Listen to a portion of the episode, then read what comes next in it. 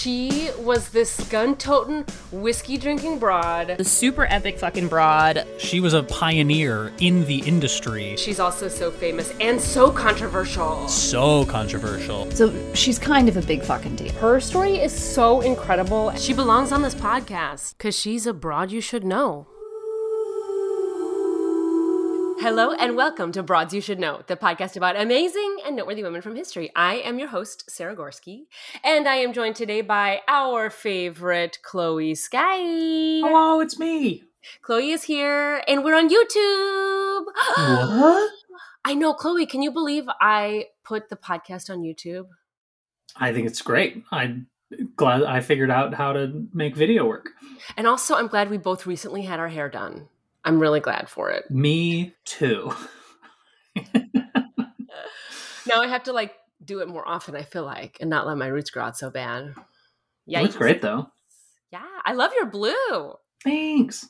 Hey, listeners, we're on YouTube now. Um, I've made like some executive decision to try to just you know do more with a pod and be on more platforms. So if you are a YouTuber and you like listening on YouTube, you can find us there now. Um, yeah, and you can like check out me and Chloe's cool backdrops. Yeah. so cool. It's the coolest. And uh, if you're into like judging people for like what's on their walls and stuff, and Oh yeah. look, you can do that too. Like we don't really care what you think, but we are we're there for it. So Judge away. judge away. Yeah, and Yeah. actually, probably comments will boost us. So comment whatever you want. That's right. Yeah. The how- meaner the better. Because then other people will fight back. Will they? Should we? Oh yeah. If someone's like too mean on on anywhere, like other people are like, "Hey, that's mean," and it like doubles the number of comments you get. It's really great. Oh my gosh, let's do it. Let's start Yeah. a campaign. Yeah, be mean to me.com. Chloe, it's been a little while since you guested. It's been. It has. What was it? The Barbie episode? It was the the Barbenheimer. Barbenheimer. That was a while. Was too long. That was, was too June, ago. July. That was July. Good lord, what? Yeah, it's been almost five us? months. It's crazy. We've been busy bitches. That's true. Busy bitches. And Barbie's still killed in the box office and continue it like continues to kill domestically, like domestically, internationally, all the above. That was a good So episode. amazing. Yeah. Chloe, I'm putting you on the spot. Have you listened to any of the more recent episodes? Did you listen to any of the witch episodes we just did? Um, I have not listened to the most recent four episodes, but they are all saved in my podcast player. They're all just like lined up. They're just ready for me to to Okay, cool. Well, we'll have to download about that later because I totally want to hear what you think about it, um, and I totally want to hear what judgments you have. You know, for how for how I Oh, do on my course. own. Yeah, no, I, I'm a judgy, judgy bitch. So yeah, I know. That's why we're friends, right? yeah, I actually feel like we're like listeners who don't know us are probably like it's actually not accurate. We're like very Yeah. non-judgmental. yeah, that's, yeah, that's facts. yeah, in fact, there's way too much judging in the whole world, and I'm like ready for Yeah. people to start letting go of that shit. Yeah, that's why we make Like I don't joke. police people's comments on YouTube, but like I'm sick of it. I'm sick of the the meanness Yeah, I'm, and I the just- criticism. I don't know what happened, what switch I made in my brain that I finally just stopped looking at comments anywhere ever, and I've been happier. Yeah, I try not to engage. I try not to read them, or sometimes I'll read them out of curiosity. But I'll like, there's like a separate pocket of like things I don't have feelings about, and that and like the comments section like floats over into that, and it's like, wow, people are fucking crazy. And then Yeah, I just people have the move on. weirdest things to just get so mad about. so mad. It like makes no sense. Why? How mad? I like. I sometimes see those comments and I think to myself, and maybe this is mean and judgmental, but I sometimes think like these people need bigger problems in their life. Like, why are you putting so much energy into this little weird? I've never Mhm. understood that Mm-hmm. Y'all got just got nothing going on. because I have so much other shit I have to put my energy into that I just can't focus on comments like that. It's like comments Yeah. are like the lowest rung of like social interaction. Yeah, because you don't even know. Like that person could be actually unstable, and like that person could be anywhere in the world, could be anyone in the world. Like Yeah. if I met somebody on the street who said some of those things, I wouldn't take their opinion seriously. So why would I do it on the internet? Oh my gosh. Anyway, well, I'm so excited you're here because I want to do like a debrief on a few like pop culture things slash like, you know, feminist world, women's rights, things going on in the world that relate to all things broads and all things. Starting with, I want to start with my obviously the, the thing you and I probably care about the most, the Marvels. The Marvels. Oh my god. We haven't even actually talked about it, you and me together, It's like true. offline. Yeah. Um, I fucking loved it. I took myself to the theater. I took myself on a date and I went to see it and I loved every second of it. And it's not just because of the Flerkens and because I love cats and Flerkens. but the Although more that is better. a huge part of it. Yeah. Who's And it little was just Flerken? Oh my god, that whole scene when they were like swallowing the oh my god. So perfect. Let the cats eat you. But like, so the reason I wanted to talk about it, I, I want to like heap a bunch of praise on it. Ania DaCosta doing like this amazing direct directing job. Like, she is. She's don't. I don't envy any of the Marvel directors. is she the first female director in the Marvelverse? She's not, right? There's. there's been at She might be few the first solo female director because the first Captain Marvel was co-directed by a woman and a man. Hmm. I don't. I don't know if there was another one directed by a woman. Hmm. I should. Oh wait, I- no, no, no, that's not true. The Eternals was Chloe Zhao. Oh, that's right. And It's- actually, I yeah. really loved the. I really loved the Eternals. I liked that one too. by by like box office standards and rumors or whatever, the Eternals sucked. I actually enjoyed the movie. Yeah, I thought so too. I'm actually great. enjoying the new wave of Marvel, but all the old school Marvel fans hate it. Mm-hmm. They hate it. Stop taking risks. Give me exactly what I wanted. Give us more toxic masculinity. Ah, I, I miss miss my toxic masculinity. That's what I feel like it actually comes down to. That's my theory. is like people like miss the toxic masculinity so much they, can't, they can't take. It. They're like, where, where's my superhero movie with toxic? I'm like, just watch, just keep watching the boys. Also, I love that show. I'm not actually even shitting on the boys, but like, just watch shows that like really lean into that. Yeah, Get your toxic masculinity there. plenty of the stuff out there. there can be a great movie without toxic masculinity and like Mhm. dick measuring and like all of that. And then we have these Mhm. like three badass babes. I feel bad calling uh the little one babe because I feel like she's a kid. The actress isn't a kid though. Right. She's Right. like she's like twenty something, but like she is playing like a fifteen or sixteen year old. So Yeah. But she's still a babe. She's still a badass babe. she's amazing. She was the highlight of the film. Like, her and her family. yeah. Oh Oh, I love her family so much. You watched the show, I- right? Or, I actually, oh my god, I can't. I meant to watch it before we did this episode, and I didn't get to it because I've been really busy moving and things, and I haven't, I haven't been able to do it. I haven't you watched would have yet. liked you would have liked the movie even more if you'd watched that show. That's the only show that I think you actually need to watch to like appreciate the movie better. Yeah. Um Well, I didn't feel like I didn't appreciate the movie. Like I felt like really quickly I understood the context of probably what the show was setting up. Like I did I didn't feel like I was like missing out on everything. They just would have been characters I knew already and like there probably would have been I feel like more inside jokes or whatever. But I did not feel like I couldn't understand the movie. Right. because and I the didn't whole watch the premise of the show is like her getting the the like the bangle The, thing. the bangle, yeah. Yeah. And like learning about her family history and like being sent back in time and like they they do like that thing that they do where there's like one line of dialogue that summarizes the entire show and it's really funny but it's like oh yeah that was that was six episodes of content you just summarized in one sentence like that's That's pretty good actually. That's pretty impressive. it is pretty impressive And yet, I feel like this is really what I wanted to talk about is like the heart of the narrative of all of the news about the Mar like the Marvels is that it's a flop. And it's like grossly untrue. it's like it's this completely made up narrative.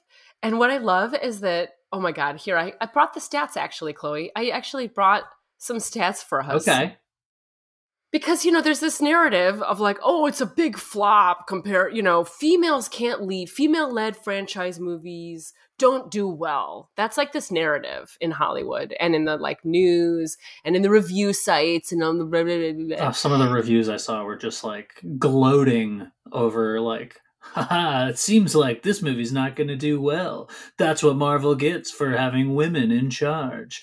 I was like, what are you even talking about? Like, can I find a review written by a woman, please? This is absurd. Well, I found this. I was like, of course, scrolling the Foss book, and uh, there was this awesome article that my friend David Rice posted.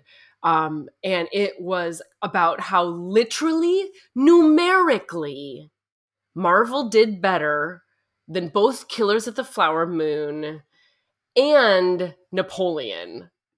And- well, and both of very, those very true. both of those movies are being lauded as successes in the industry and in the box office or whatever and the marvels is being called a flop and like the whole article is- was was about how like literally if you're measuring by the standards that you're you're calling like the the criteria that you're using to measure the quote failure of the marvels if you apply it to napoleon and to killers of the flower moon both of those movies are much worse flops quote flops Yeah. than Because I'm, I'm sure those movies also, like, it's probably not exactly the same budget, but I feel like it's close. They're close. I have the numbers right here. So the Marvels cost 220 million to make, and Killers of the Flower Moon and Napoleon were both 200 million dollar movies.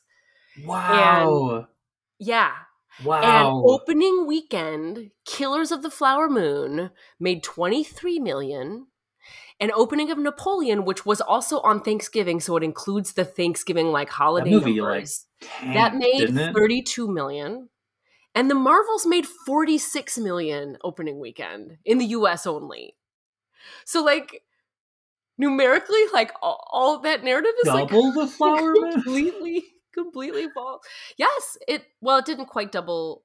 Actually no, it did. It doubled Flower Moon. Yeah. And global to date 6 weeks was at 6 weeks for Killers of the Flower Moon was 151 million and Marvel's has global to date at 3 weeks half the time 187 million. Okay. All right. Yeah. And Napoleon has only been running one week and it's at 79 million. Um, so who knows where I guess it will Honestly, go. Napoleon's globally. doing better than I thought it was doing. I thought was like nobody's going to see that movie. Or- Want to see it like only because I'm cu- like curious about what they did with the story and I'm curious about um Joaquin I've always liked Joaquin Phoenix. Like I Yeah. kind of want to see it what He's he an does with interesting it. actor. Like I'm gonna wait till they release the director's cut on Apple Plus because all the reviews I've heard so far have been like, this, this movie feels like it's missing a lot of things. Things just kind of happen and then it's over. I was like, Yeah. okay, I'll I'll wait till they release the hour longer director's cut, please. it's just like the the the the like false narrative or like the like it's just so fucking crazy to me like that's a press thing right like that that oh, is oh, it's like gotta be. I think I think it's just because people are like people really want the like Marvel thing to be over and they want it to be failing. And so this is the lowest grossing Marvel film in I mean year since like year 1 MCU. Like it's still it's still a big movie and it's doing well compared to many other big budget movies, but compared to general Marvel trends, it's like it's one of the lower grossing ones. but I also i feel like what i read and i can't quote it because i didn't pull up the article in advance here but like i feel like what i've read is that in general box office takes are down, Oh, yeah. down Yeah, yeah, yeah. across the board like not just marvel but like movie theaters post-pandemic have not quite Yeah. like gotten back to like some of their old original numbers. It's just like every once in a while we get like a Barbie that like surprises everyone and so they're just expecting everything to be the same, but like it's never going to be the same. Like you can't it's not an apples to apples comparison. Like the world is different. The way we watch content is different. So it's I mean the fact that it's made almost 200 million dollars like I feel like that says that that did well. That seems Yeah. good. That one article that I had kind of first like sparked this whole idea of like wanting to talk about on the the podcast too was also talking about how like the companies that are like putting these films out like don't even care about box office take because their income comes in from so many ways and like for Marvels like Disney is going to probably put like, like a friggin' ride together at one of their parks and they're going to sell all this merchandise too and their Mhm. global take is going to be fucking huge and they don't care so much about like what their literal theatrical box offices because as a company they're so huge that they have like income coming in from anywhere and the same is true of um napoleon and uh because the flower moon i think were our apple i think is what it was saying Yeah, those are both Apple. yeah, and because Apple's a tech company before it's a studio, so like it, the whole like face of who and like the studios producing and like what it's all changing right now. Like so, the box office narrative is like just not caught up. Like it does, and it doesn't account for the streaming streaming at all. It only counts for in like the like Mhm. literal th- the like tickets bought in the theaters, right? Yeah, I feel like, and I just feel like Disney kind of shot themselves in the foot by like making so much Disney Plus only original Marvel content because people got used to watching Marvel stuff at home. And so now when a movie comes out in the theater, they're like, well, it's going to be on Disney Plus in like a couple months. I'll but I think they still make money off of it because they have Exactly. subscribers and people stay Exactly. subscribed Yep. because of that content. So But it's the people who like, you know, the box office pundits who are like, you know, decrying the fall of cinema and the failure of women to Due be to in women. movies. the fall of cinema due to Yeah. women being in leadership. Yeah, obviously entirely women's fault. Uh, this would never have happened if all of the Marvels were men. We all know that. These are like, but like, like even comparatively to the men-led parts of Marvel, it's like it's like kicked ants. And I, for the record, I like Ant Man, and I I enjoyed it very much. But like it, I think the Marvels has kicked Ant Man's ass. Like, and Yeah. Quant, Quantumania, all of that. Like, that movie was like the steepest second week week drop off for any movie. I, I fucking loved it. I laughed my ass off. I love Paul Rudd. Yeah, I had a good Uh, time. Yeah, I don't know. People are. It was fine. It was fine. Yeah, probably one of my least favorite Marvel movies, but still a good time. You know, Oh, I have other least favorite ones. there's there's pl- it's a long list now. There's like 34 of these things. There's so many of them, but I like can't even hardly get through like Civil War and all that. It's like I don't know. It's the dick measuring. It's too much for me. It's like Yeah. ugh, I gotta get it. It's like Yeah. not an interesting story. oh, and Iron Man and Captain America are mad at each other the whole movie. Yeah, Oh, and yeah. your your friend killed my mommy. Oh my god. I can't handle it. Yeah. Anyway, I was so upset about all of the bad reviews about the Marvels, all the quote bad quote bad reviews, which ha- most of which are by people who like haven't even seen it or whatever.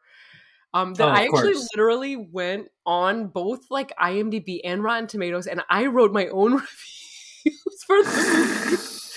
like I know don't usually put forth that much effort for anything, but I was so angry. I was like, what are these idiots writing these fucking reviews and how can I how can I how can I, one person, counteract them? I'm gonna write my own review.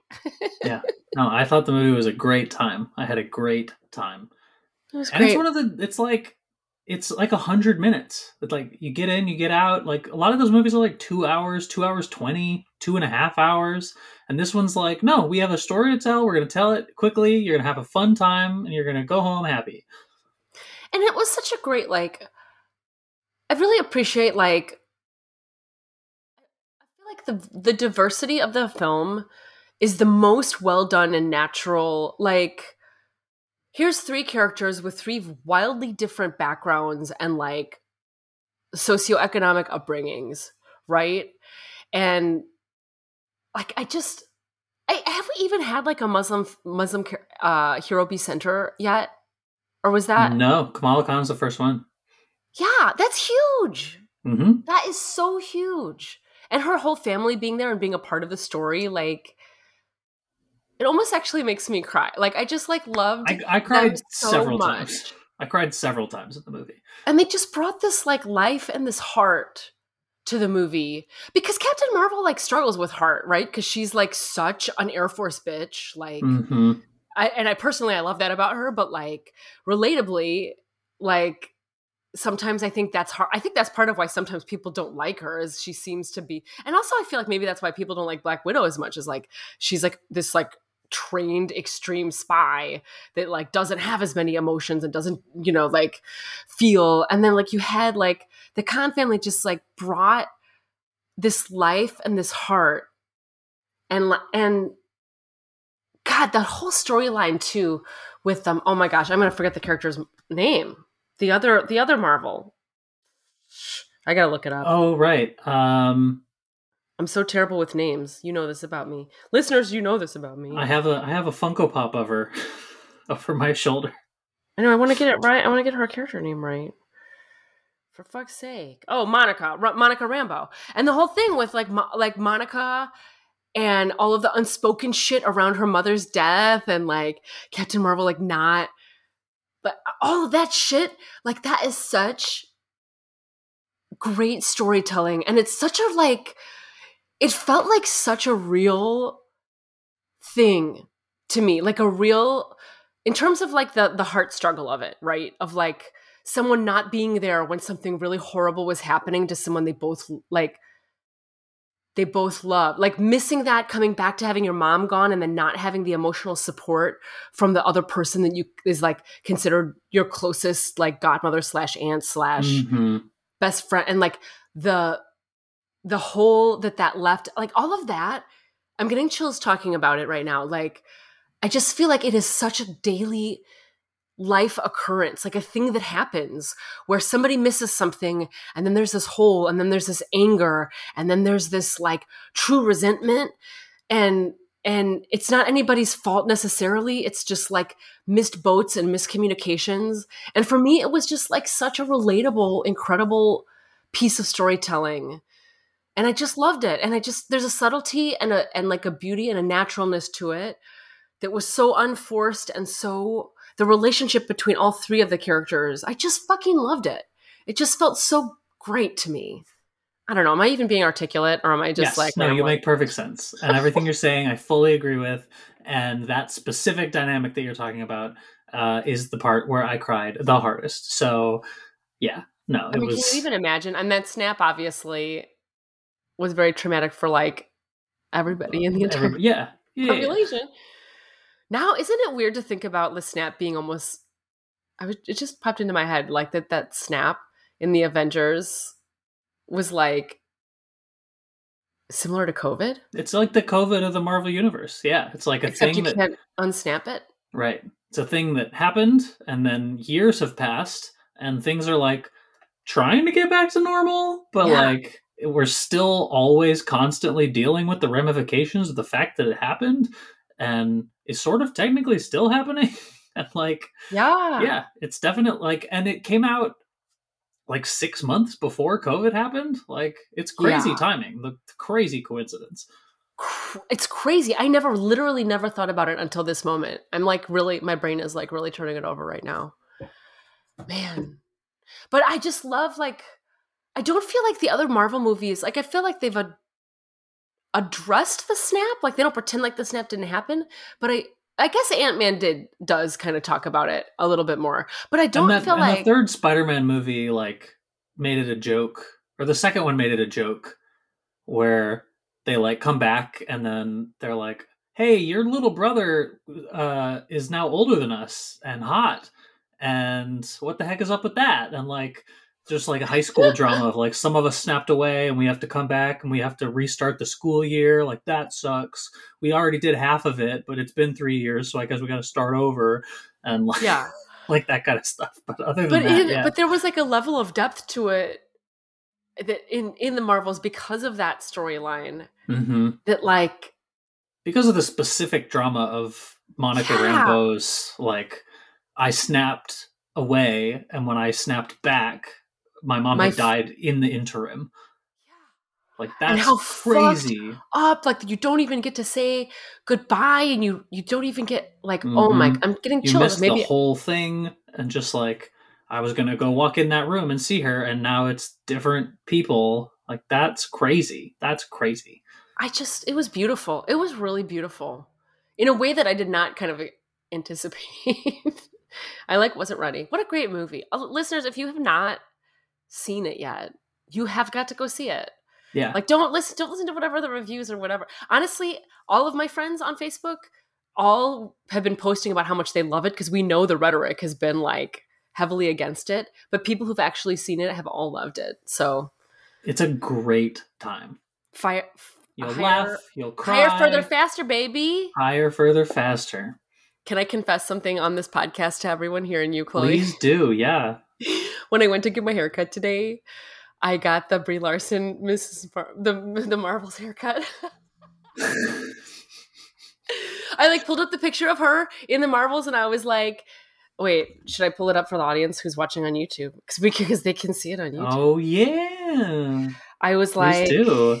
can, "Is my phone even going to work right now? Probably not." Yeah, I like go to my hairdresser, and I'm like, "This is what I want." I want to be Brie Larson in the Marvels. And um it's a great haircut actually. It is a good haircut. I love Brie Larson. I love her as Captain Marvel. I love Captain Marvel. Fuck the Yeah. haters. Big fan. Big fan. Big fan. she's like way more powerful than like all the superheroes and that they all kind of like pretend that she's not. Yeah. And she pretends she's not. Yeah. But she's th- by far the most powerful one. Yeah. I feel like if I were the hero, probably I would act like that too. If I would like if that was me, I would totally be like, "Oh, I'm all right. I'm just cool. Like, I'll help however I can help, even though I'm the Mhm. most powerful one ever." Yeah. that was like an evil laugh. It turned evil at the Yeah. end. no spoilers, but I do. I like like towards the end when Monica's like, "Well, did you think about trying this?" And she's like, "No." She's like, "Well, aren't you like the most powerful thing ever? Couldn't you just do that?" And she's like, "I, I guess, I guess But I she's not that." the most brainy though. Like that Right, that checks out with her exactly. Yeah. character. Perfectly she- checks out. Which and is Monica's great. A, Monica's a freaking space scientist, so like she's like, "Yeah, Yeah. why didn't you try that?" She's like, "Oh, well, She's I a fucking know." brilliant astronaut. yeah, I didn't know I was. I didn't know I could do that. Oh my god. it's so great. The, you know what? The only criticism I agree with with the movie is that I didn't love the villain. Yeah, I I like I like some of the actor criticism. though. I thought she was great. Yeah, there was something about I don't know what it was. they just didn't give her enough to do. Like I, I think another another pass on the script could have like really brought out some extra colors in there. But like, yeah, she's kind of one note. But I thought even for being one note, like she still brought some. Like I can tell she's an interesting and engaging performer, and I'm excited to see what else she does. Oh yeah, she's talented for sure. I, I don't know, it must have been the script. But even like I liked the storyline with the villains. I like the fact that like the fact that Captain Marvel actually I really liked it. I for, I should have made this a main talking point. Is that I really loved that like, oh, you fixed a problem, but you caused a huge other problem because you didn't think about the repercussions of that. And then this problem leads to this problem, leads to this problem. Mhm. I actually love I cascading problems. that whole line of thinking of like Yeah. because also I feel like the superhero movies never think about that of like oh we have this super this giant super I mean this is a major problem with the the It's a real criticism of foreign policy. Like just like, hey, you it might be bad over there, but like you're not going to be able to fix it because you don't know the intricacies and the nuance of what's going on over there. So maybe don't just like unplug the system and think it's going to sort itself out. right yeah it, it was it was a very like obviously it's fantasy but it's like a relatable theme that I was excited to actually see in the so so I'm sad that I didn't like love love love the execution but I still loved the movie so didn't ruin the movie for me still lots of fun anyway Yeah. And honestly, one of the most engaging like conceits that a Marvel movie's had in a while of like what happens if uh, you use your powers and you accidentally switch places with somebody else who's using their powers at the same time? Oh my Like- god, those sequences were so funny. So fun. So fun. And then when they were finally figuring it out and were able to like use it when they were fight, like that was really cool. The like scene where they're so like cool. the scene where they're like training how to do it Yeah, is so good. I know. They're like throwing I the ball to each other and like activating and switching places and catching the ball they just threw. It's so good. It was so good. It was so good. I just Yeah. loved it. And I also loved the world building. Nia DaCosta did a great job of that. And like obviously her designers and all the support staff, like she's not alone, but like Mhm. when they get to like the land where the, everybody has to musical speak in musical. and then the guy was bilingual so he could speak singing. yeah. No, I wa- I wanted so much more of that. Oh my gosh, so like, much. It was so just- great. Just give me like just give me 20 minutes on this planet instead of five. Like I'll t- I'll I accept, you know. I know. I mean, And, I'm like- not sad the movie wasn't longer, but they Right, did a right, great right, job. They did a great job. Yep. And most movies can tend to be shorter. Like part of the reason I haven't seen Killers of the Flower Moon and Napoleon is that they're both really long. Look, and I'm like, Killers of the Flower Moon is the longest movie of all time. I'm And worried- You're just you're just sad for four hours. and You're also just sad and getting sadder and getting angrier and getting sadder for four hours. it's four. I thought it was three. It's like four. three hours and forty five minutes. Well, also just with like the craziness of life and moving and all that bullshit. I'm like, if I go sit down in a movie in a dark movie theater for three hours, I'm gonna fucking fall asleep. You will. You like I'm like will. seriously worried about that, and I don't want to pay for a movie ticket and fall asleep. But And then the movie knows that, and every time you're about to fall asleep, they like explode a house or something. So yeah, but I don't. know. It's not good for my sleep pattern.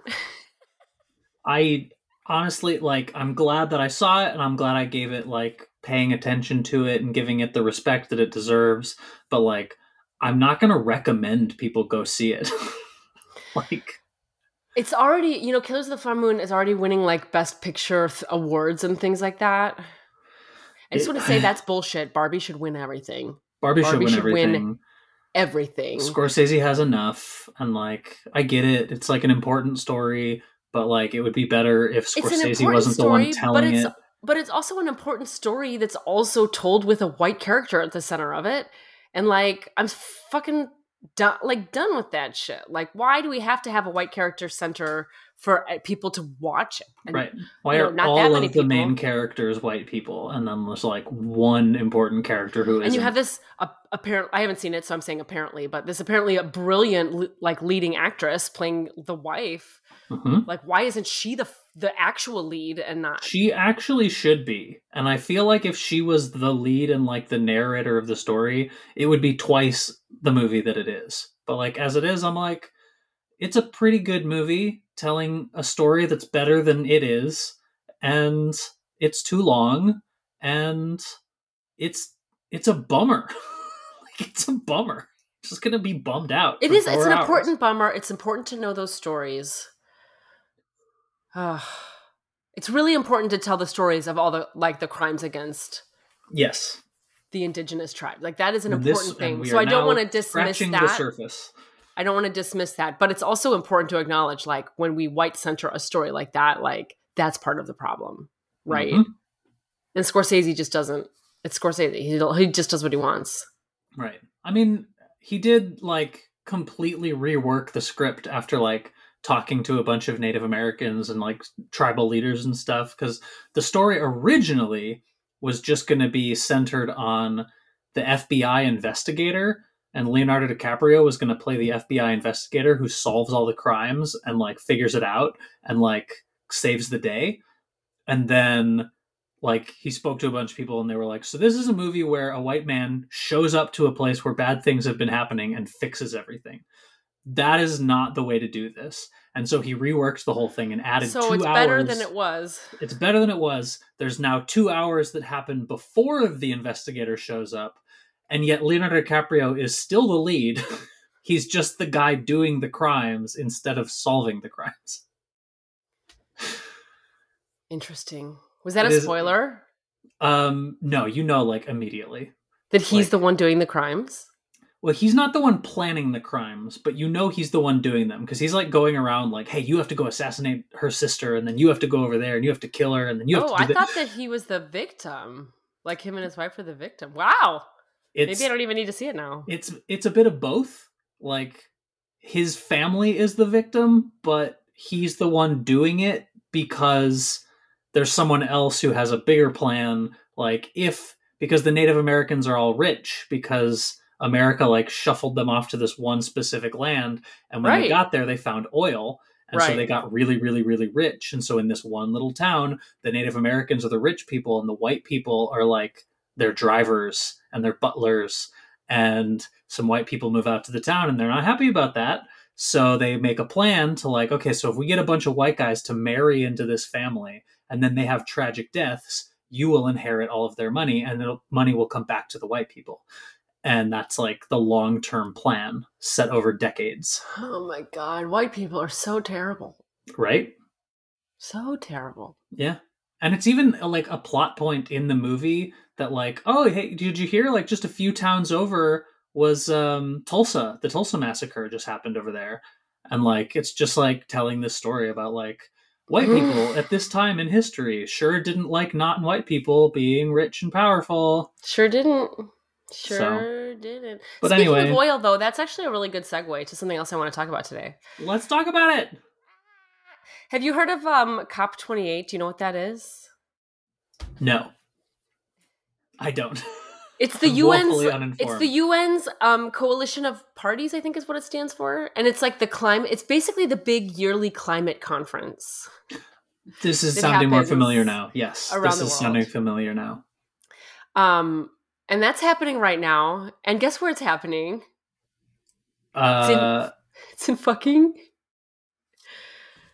Dubai. It's like, okay or actually, no, the, it's in the United Arab Emirates, which is Dubai, right? Isn't Dubai in? Yeah, the Emirates. Um, which is like the most oil producing place in the entire world. uh-huh oh my gosh. And the guy that's in charge of leading it his his name is uh let me see sultan ahmed al Jab- jaber jaber. I'm sorry. I'm sorry everybody. I don't know how to pronounce them everything very well. And he is the head of the uae's biggest oil company. And he's the Ugh. and um i have a question Actually, do you want to guess what what our favorite broad, one of our favorite broads, Greta Thunberg, had to say about that? um what's wrong with you what is this hypocrisy When they first announced it, like in June or July, she was like, she was like, "quote completely ridiculous." yeah But she also thinks that the whole cop, co- organization is just a lot of blah blah blah, literal I- quote blah blah blah. She's right because they all talk about right. stuff and they never do anything. Um, yeah, and she didn't go. She didn't go to the to cop. She was like, "I'm not going." yeah because they're not gonna I guess- solve anything they're not gonna do anything they're well, I gonna guess protesting isn't even really allowed in the UAE. So like, oh it's like, what can we even do there? And also, to get there actually is like an enormous carbon footprint. Which is part of what she refuses to kind of participate Mhm. in. So, like, she, you know, she refuses to fly. She doesn't fly places. She only, I think, ta- I think she tries to take trains most of all. Um, and so she decided not to go. So she's not even there. good for her Fuck yeah. But the UAE, what the fuck? doesn't make any sense it doesn't make any sense it's just it's laughable it's honestly like if it wasn't so devastating i would be laughing I heard first heard about this. I was like, of course, in the car listening to NPR, and they started talking about it, and I was like, what? And then I was like, I wonder what Greta has to say about that. So I went home and I googled like, what did what does Greta have to say about COP28? And that's where I found her quote. And it is so fucking laughable that like that is, uh, like apparently he's a. a a nice guy and his heart's in the right place, and Uh-huh. everybody's kind of defending him, blah blah blah blah. blah. uh-huh But the fact that it's in the UAE sounds like a bunch of blah blah blah Sounds like a bunch of blah blah blah. We love you, Greta. We support you, Greta. What the fuck Always. is going on? Always and always and always? always. they're just they're just laughing at us. Like I don't know if they think we don't know or if they just think it's hilarious. Like the oil companies, like all of the yeah, lobbyists and, and, the, shit. and even the politicians who are like in their pockets who are like, no, we're gonna go tell them to pollute less, uh, and actually probably just get, get a bunch of checks written out to us from them. well, there was um, some hubbub when um, John Kerry, who is there representing the U.S., um, as well as Kamala Harris, uh, I apparently he announced that the U.S. is going to try to completely shut down coal production at this point. They like he like set Oh, a de- wow. he set a year for it, a deadline for it. So of course, you know, What's all of the, the Republican it? Oh, conservative, not a year. I, I they set uh, like they set a year like timeline for right? when Do you, coal do you production will be know over. what year? Is it like 2050 or something? John Kerry coal. It just, it always seems like it's just like twenty five years away or something. I mean, and I guess I get it. You know, you need to do things slowly, but also we're all Let's going to die. I'm trying to see if I can, if a quick search will find like the answer. He said the coal plants should not be permitted anywhere in the world, apparently. Let's see. True. Did he give the deadline? Shit, I should have looked it up before it. Yeah, US makes major coal announcement. Okay, let me just pull the article up. It's worth waiting for listeners to find out. Yeah. Um let's see. It would be joining the US announced it would be joining the Powering Past Coal Alliance, the PPCA, um, committing to a moratorium on new unabated coal plants and phasing out existing unabated coal power generation by 2030 for developed countries and non-developed countries by 2040. So that 2030, that's less than 10 years actually. Okay. That's actually better than I was expecting. But is it a lot of blah blah blah Right. or The- the are we really is, going to do it- it? Is it actually going to happen? That's But I heard what's his face is going to retire. So maybe uh in this the fucking Senate which what's his face? Schumer, right? Wasn't it Schumer who was who was the coal plant fuckwad holding out on the Democratic Party? Yeah. I'm speaking pretty openly about my political Yeah. when I always speak openly, I'm never lying about anything. yeah, that's Yeah. true. So maybe with him out, maybe politics can actually move past coal for fuck's sake. That would be nice. People people act like we're not going to find other jobs to replace those jobs with, and it's just not true. Like life moves we always on, find jobs to replace the jobs. We always find jobs to replace the jobs. it's just an insane like like it's like in Jurassic Park life finds a way like it finds Yeah. a way people find jobs it will Yep. be okay And eventually, like, we don't need everyone to necessarily have a job. Like, the type of work and the amount of work that actually needs doing is not what we're pretending it is. yeah and also like wind and solar has been like way more successful than people like gave it credit for or thought it would be Mhm. like people are really leaning into it I've, I've been listening more and more to stories about like farmers who are like in letting them install these wind turbines was the best thing i ever did because the extra income is really f- helping my farm and like Mhm. It's amazing. And people fought so hard against it. It's just crazy. The people fight hard against every good thing. It's so annoying. It's so you go back and watch, like, the people complaining about seatbelts. And they're like, what is this, socialism? I gotta be safe. Like, socialism. literally, like, The literally. safety device in my in my in my deadly vehicle that I Yeah. drive. and like all the car companies like lobbied against Congress. Like, how dare you make us put seatbelts? Do you know how much this is going to cost us? An extra like seven dollars a car.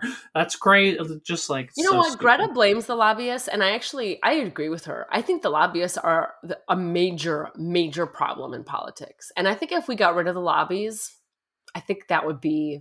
I think it would solve a lot of problems. I think it would lead to the resolution of a whole bunch of bullshit, including gun rights, gun activists, blah blah blah, all that shit. Blah blah blah. Mhm. I use it too, Bre- Greta. Blah blah blah. Okay, there's one more thing I want to talk about before um, it gets too late for us to be like comprehensible. and that is did you know that Justice Sandra Day O'Connor just died?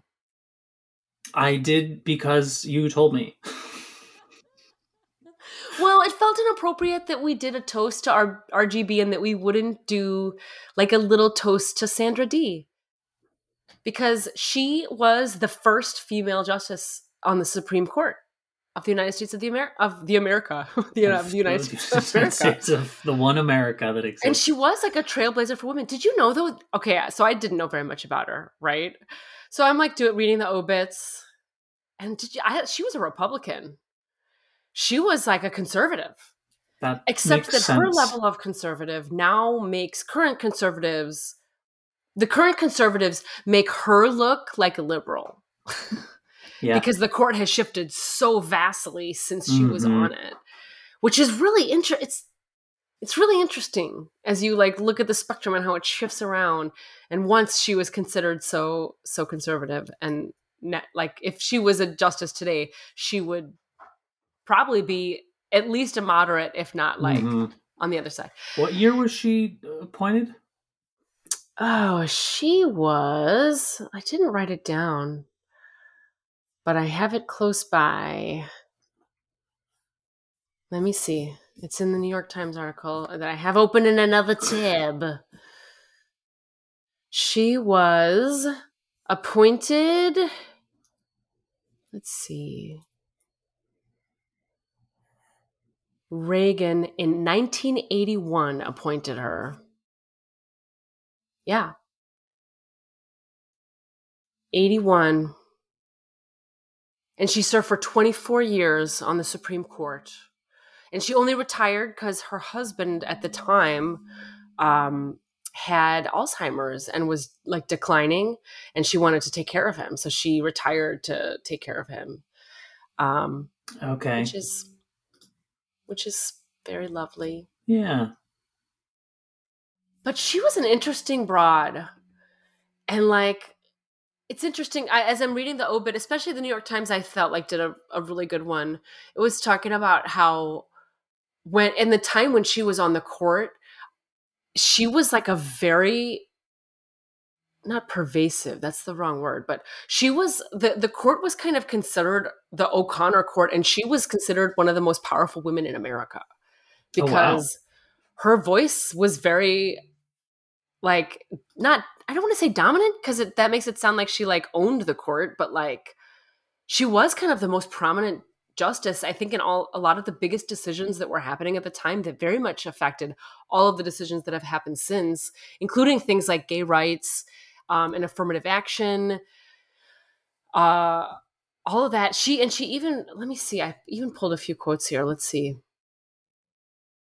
yeah the most powerful woman in america uh, and she said also when she was first appointed, quote, it made me very nervous. It's all right to be the first to do something, but I didn't want to be the last woman on the Supreme Court. If I took the job and did a lousy job, it would take a long time to get another woman on the court. So she like really felt the pressure of that. And uh, the New York Times article was also talking about how when when lawyers would be trying their cases in front of her, she would be the in front of the whole court. She would immediately have a lot of questions for them, and she was ready at the go. And she would always just like drill them, and they knew that the first thing they ever had to do was to face her. And that when she retired, there was like a weird, eerie silence after they would do their opening speech, where she used to like ask a bunch of questions immediately, Mhm. and then all of a sudden, like the whole tone of the court just like shifted because of her absence. You know, and obviously the court still functioned normally, but she just Sure. was this like really powerful voice. Also, did you know that um, William Rehnquist, one of the other Supreme Court justices, they dated at some point, and like he, I think, was like trying to propose marriage to her, and she like wasn't into it, and they ended up both being justices on the. This was before, obviously, their time on the Supreme Court. This was like when they were in law school and shit. they end up on the Supreme Court together. Like, would that not be fucking crazy? To have like your ex boyfriend on the court with you, I sh- and they both married other people and happily. Yeah, yeah, I, yeah. I think happily. I, I could. I could You never know back then. you never know. It's true, but uh, man, That's crazy. No, I certainly can't imagine that. But it took another 11 years. So RBG was the second woman, and it was 11 years after. Oh no, it was there was a decision. It wasn't 11 years after that.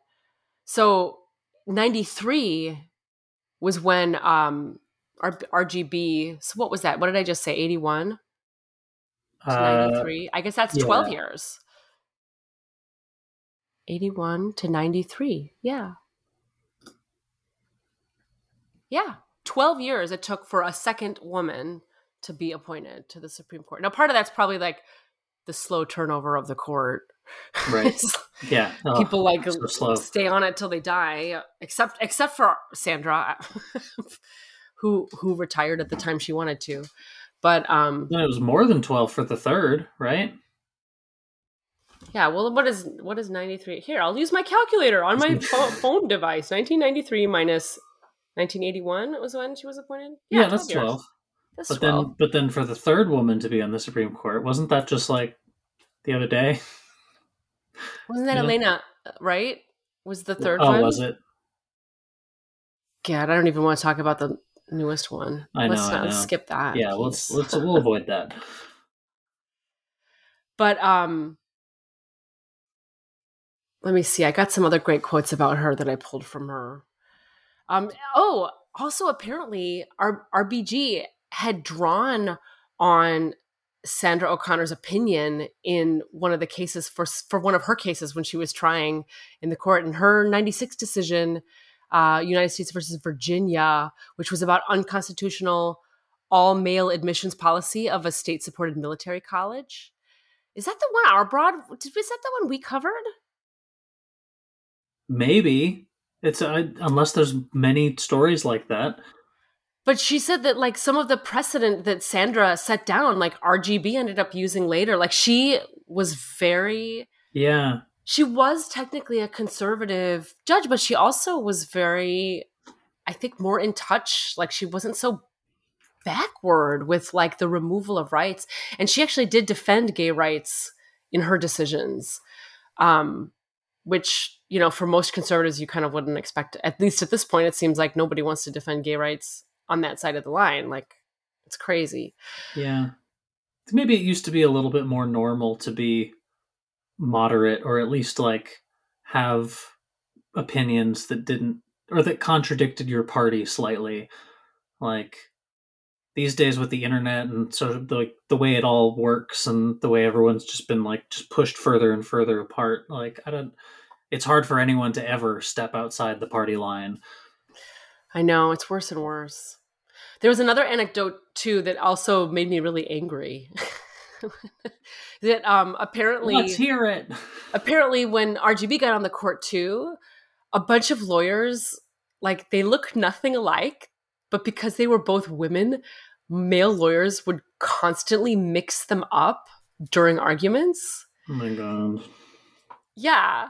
And at one point they had um at one point there were like shirts made for them at a reception that was like I'm Ruth not Sandra, I'm Sandra not Ruth. And it became this like joke that like people couldn't tell the two women apart, which is like I just like I can't kind of comprehend of like like that's not even a microaggression. That's like a major aggression against women. Like to not even be able to tell the difference between two women, like because they're women. It's like astounding to me. It is like, a, even though I don't expect like, I don't know. I guess it's not that astounding because on this podcast we like hear stories like this all the time. But like the fucking audacity of male lawyers to like not even know which justice they're speaking to. Like, pull up her fucking picture, learn who she is, and address her appropriately. Like, what the literal fuck? And did they do that with the male justices? Probably fucking not. And the and like, I just like my mind was blown. That's embarrassing. It's embarrassing for them. Yes, exactly. Yeah. But also, like, I just like I try to imagine like what it would be like to be R- RGB or to be Sandra Dee. Like, I'm just calling her Sandra Dee. For some reason, I like it because of Grease.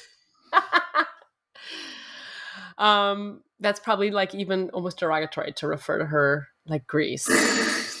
Look at me, I'm Sandra Dee. I don't know. That's Grease was about of. being conservative, kind of. But man, I just can't like what it would be like to be those women in those shoes being called the wrong fucking name, the wrong Right. justice. You make it all the way to the Supreme Court, and people don't even know your name. That's, uh, yeah, no, that's disrespectful. Is like the kindest way to say that. like a, a justice of the Supreme Court of the United States of America, one of whom is was at one point at least one of the quote most powerful women Right. in America, Yeah. mostly because women weren't like ascended to those positions yet. So No, for apparently enough people to make T-shirts. It was I don't know that woman one. so funny. Those t-shirts were so funny, I'm sure. Ha ha ha at the party. Oh my god. Anyway, well, a toast to to Sandra Day O'Connor, our first female justice of the United States of America. We are are sad to lose her. And you know who we should also toast actually? I didn't do any research on her. Um, but we ought to toast. Um, oh my God, Carter. Rosalynn Carter died, and she was one of the sweetest first ladies America's ever had. That was a very sweet couple of people. Yeah. Like with no ego and no like still building houses for like Habitat for Humanity like yeah. up until literally I think like their health declined so much that they couldn't in the Yep. most in like the last 2 or 3 years. Yeah. Just made it life mission to give back to everybody and everything. Just Yeah, we should do a whole episode on her probably. yeah. She would be someone worth covering cuz I cuz so few people in that position really just were such a beacon of just kind of goodness and kindness. yeah. I'm curious if there's dirt. Maybe there's dirt on them too. Like I haven't done Maybe. Yeah, let's uncover it. But like happens. sweet Jimmy Carter and sweet Rosalynn Carter, like man, what a loss. But they lived a long time too. It's hard to be super sad when people live. And Sandra was, I think, what was it? She 93. Those are good long lives. So they, they did a lot of a Yeah. lot in their life, and they were women who accomplished a lot. So a toast to those women we just lost in the last couple weeks here. Cheers. They are um I like put Rosalynn Carter kind of up there with like Mr. Rogers and and like the kindness inspiration factor. Yeah, a huge loss. I hope we have more kind celebrities soon. Yeah. That'd be nice. I'd much rather watch a TV show about kind celebrities than the Kardashians, personally. Maybe that's just me. Maybe I'm the only one. No, I don't think so. I yeah, they just don't make it because they don't believe in it. Ugh, they like the studios. Yeah, like whoever decides to pitch things and then whoever decides to greenlight things.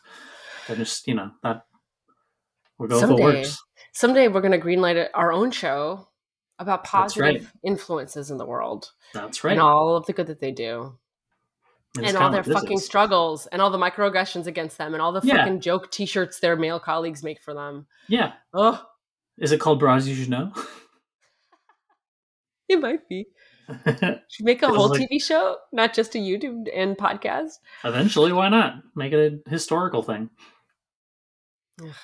well that hits the that was my major talking points i wanted to hit with you chloe anything else for any broad stuff we should co- we should talk about before we sign off britney spears is insane we love her Um, yeah.